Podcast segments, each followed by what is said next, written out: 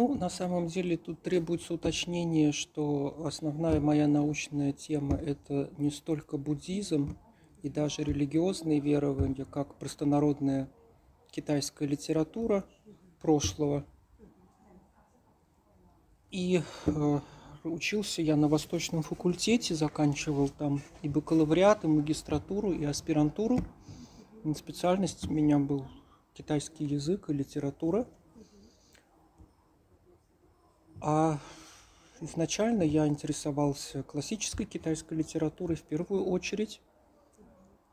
Ну и через классическую литературу я пришел к простонародным текстам, а они были связаны с буддизмом, такие как э, проповеди по сутрам, Цзянзинвэнь, Беньвэнь, вот эти повествования, которые были найдены в Тунхуане – буддийские стихи и так далее. И изначально я планировал тоже заниматься подобного рода проблематикой, но вот благодаря знакомству с Львом Николаевичем Меньшиковым, который был у меня научным руководителем, к сожалению, очень недолгое время, потому что это уже были последние годы его жизни. Вот я писал диплом у него в 2004 году, в 2005 году уже не стало его. Но Лев Николаевич посоветовал мне заниматься жанром бао-дзюань, который в том числе представлены в наших собраниях. Ну и вообще на то время было очень мало специалистов по этому жанру. Даже в мире, да, в том же Китае – а вот э, когда начали разрабатывать эту тему, может быть, расскажете, с какими основными проблемами вы столкнулись? Ну, вот какая сложность ждет исследователя, если он э, собирается изучать вот простонародный буддизм и, соответственно, литературу, которая зародилась на этой почве? Ну, конечно, основная проблема – это нехватка материалов, да, в отечественных собраниях, так скажем. Ну, вот ИВР, хоть там и есть старинные рукописи и да, совершенно уникальные рукописи из Дунхуана, рукописи из Харахота и ксилографы сунские из Харахота и собрание ксилографов тоже совершенно уникальное. Ну, что касается этой темы, то в любом случае этого материала далеко недостаточно. И, конечно, одно из основных э, задач моих было ознакомиться с литературой в зарубежных собраниях. Так получилось. Ну, вот так получилось, что у меня была сначала стажировка в э, Соединенных Штатах, в Пенсильванском университете, где я именно собирал литературу по этому вопросу. У них совершенно шикарная библиотека, где э, были представлены новые книги на китайском языке, японские книги, ну уж о западных говорить нечего. Вот. И там, конечно, совершенно шикарное обслуживание, когда могут любую книгу привезти из э, библиотек э, по соседству и даже из э, Калифорнии или из Гарварда.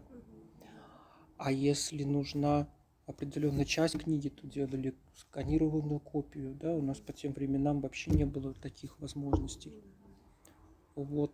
Ну и, конечно, очень важна работа с китайскими собраниями. Вот. Меня, так получилось, что меня вот очень увлекли проблемы этнографии, религиозные эти верования в современном Китае. Вот, но это было уже продолжением основной работы с текстами принципе, я и по-прежнему в основном работаю с фиксированным текстом. Но, тем не менее, эти вот, э, э, полевые исследования, это все очень интересно. А вы организовывали какие-то, может быть, экспедиции вот, э, да, для сбора такого фольклорного материала или для более углубленного изучения простонародного буддизма? Ну, это мои собственные поездки были, да так получилось. У меня была возможность тоже стажировки в Пекинском университете. И вот через э, моих знакомых, которые изучали эти традиции, в принципе, некоторые даже, можно сказать, были первооткрывателями. традиций вот этих исполнений Баодзюаней, да, в провинции Цзянсу. Они познакомили меня с местными учеными, которые занимались, которые занимались сбором этих текстов. Вот, и делали первоначальные исследования. Вот, ну и таким образом вот я смог попасть в эти районы, сам увидеть. А еще, кроме этих районов в Китае, куда-то вот э, имеет смысл ехать для изучения народного буддизма? Вот, грубо говоря, просто поездка по Китаю даст что-то для этого? Я думаю, да, но, конечно, нужно иметь определенные цели угу. и знать. Очень важно знать людей, угу. которые могут, да, помочь. Да. Ну и именно центры, где сохранились определенные культурные традиции. Недавно я услышал, что, например, в Вэньчжоу очень интересные традиции, хотя это не баодзюань, это несколько другая форма, но тоже есть такого плана ритуальные собрания для мирян. И, в принципе, они не, не стоят даже в прямой связи с монастырями. Как бы вы охарактеризовали состояние сохранности современного народного буддизма. То есть вот, э, например, в ходе лекции мы поняли, что чтение Баодзюани – это такое уникальное реликтовое, можно сказать, э, ритуальное действие, да, и оно распространено на очень узкой территории. Да. А в целом, вот в каком состоянии сейчас находится народный буддизм в Китае? Ой, мне сложно дать оценку по всей стране. Угу но в определенном плане мы можем видеть возрождение интереса к буддизму. Причем этот интерес со стороны самых разных слоев населения. И молодежь тоже интересуется э, проблемами буддизма, но это будут скорее доктринальные вопросы. Но буддизм все равно сохраняет свою популярность в Китае как бы там ни было. То есть все-таки можно говорить о том, что он как-то а, начал органично сочетаться с э, правлением коммунистической партии? Нет, ну, нет, ну это, в общем, э, всегда так было, потому что существует буддийская ассоциация.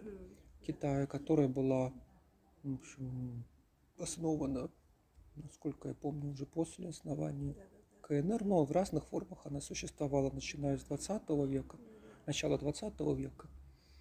А, и это официальное учреждение. Под эгидой. Да, естественно, естественно, да, и они тоже считают себя патриотами. Угу. Вот, и многие выдающиеся культурные деятели, причем это не обязательно монахи, а верующие миряне, они принимали участие.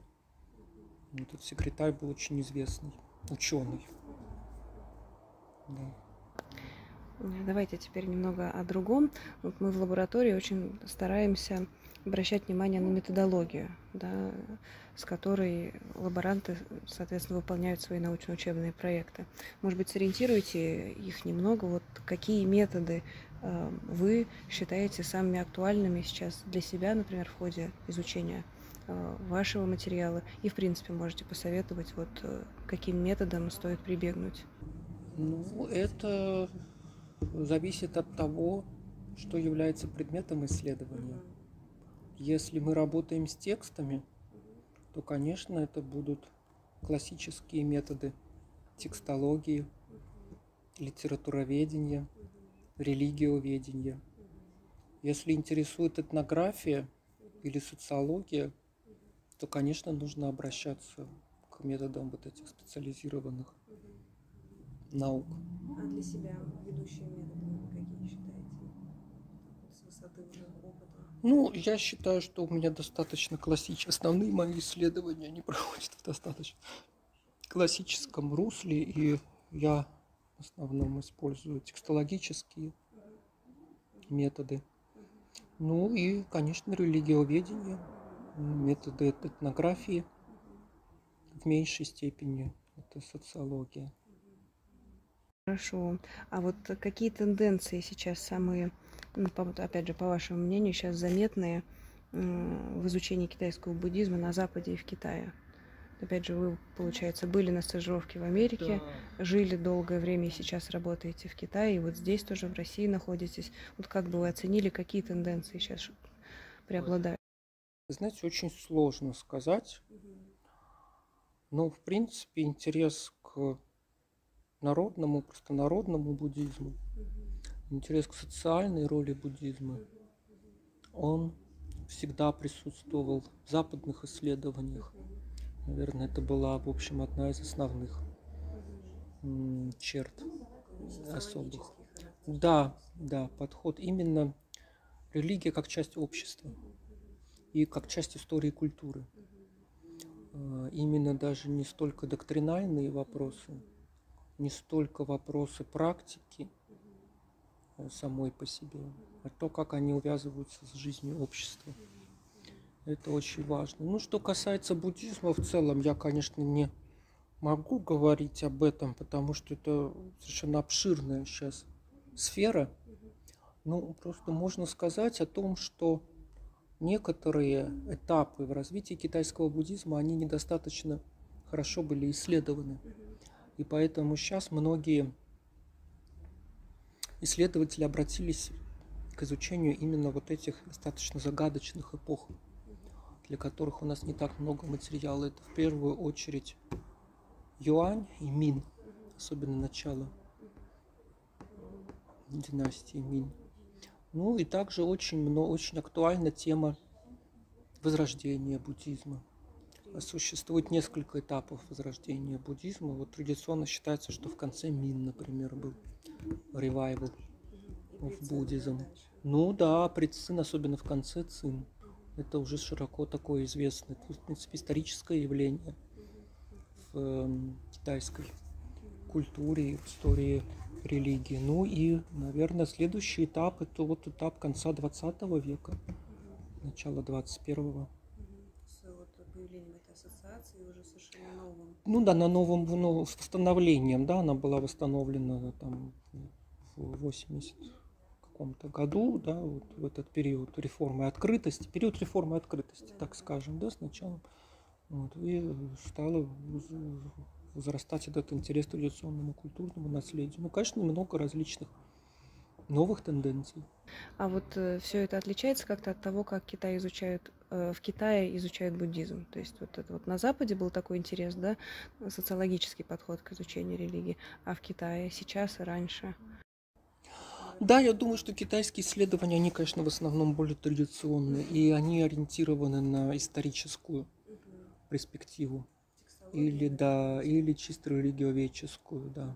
Но они, наверное, другой методологической базой пользуются по сравнению с западными исследованиями. Такой нередкий камень преткновения, да.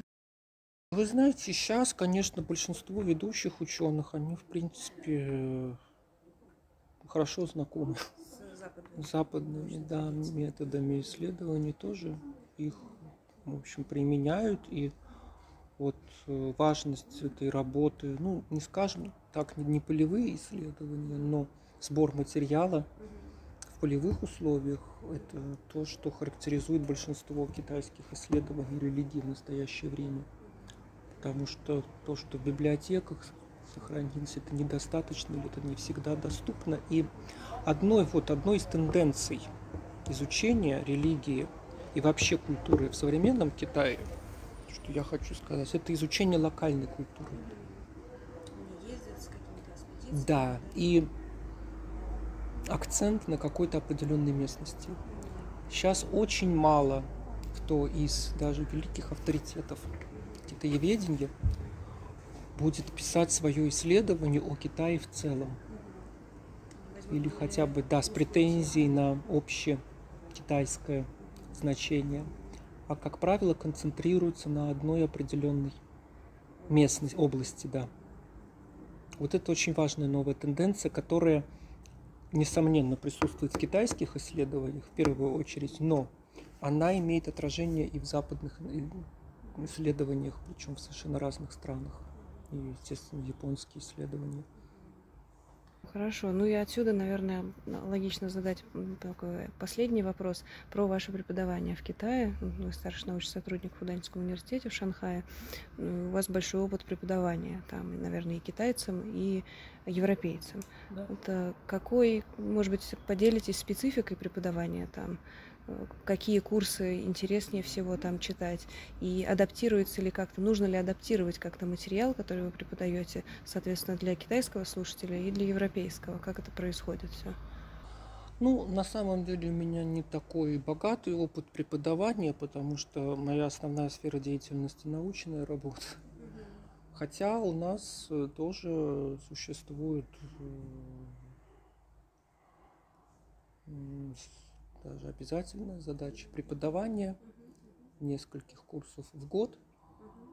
Ну, просто у меня очень разные аудитории для моих курсов. Э, китайцам я читаю историю этнографии и народной религии в Китае. И, естественно, я очень много рассказываю про западные исследования.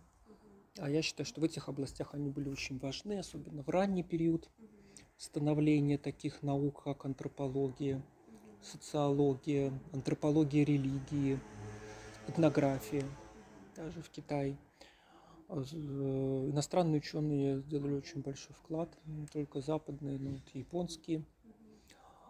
А, поэтому там у меня акцент делается на иностранных исследованиях. Ну и в настоящее время тоже есть такая тенденция сотрудничества китайских и западных ученых.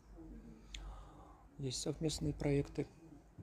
Но э, те курсы, которые я читаю для иностранцев, они э, самого общепознавательного характера, потому что это люди, которые только начинают изучать Китай, только начинают изучать китайский язык.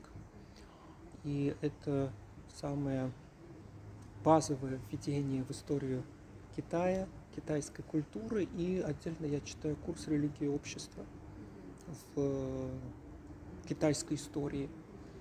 Концентрируюсь именно на исторических этапах, не практически не затрагиваясь очень интересно.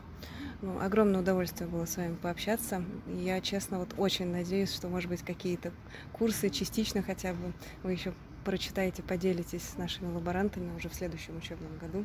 Это будет невероятно полезно и интересно, я думаю, всем, потому что курсы уникальные. Вот сейчас э, их довольно сложно услышать в рамках общей программы. Конечно, будет совершенно замечательно. Спасибо огромное за время. Ждем снова в нашей лаборатории.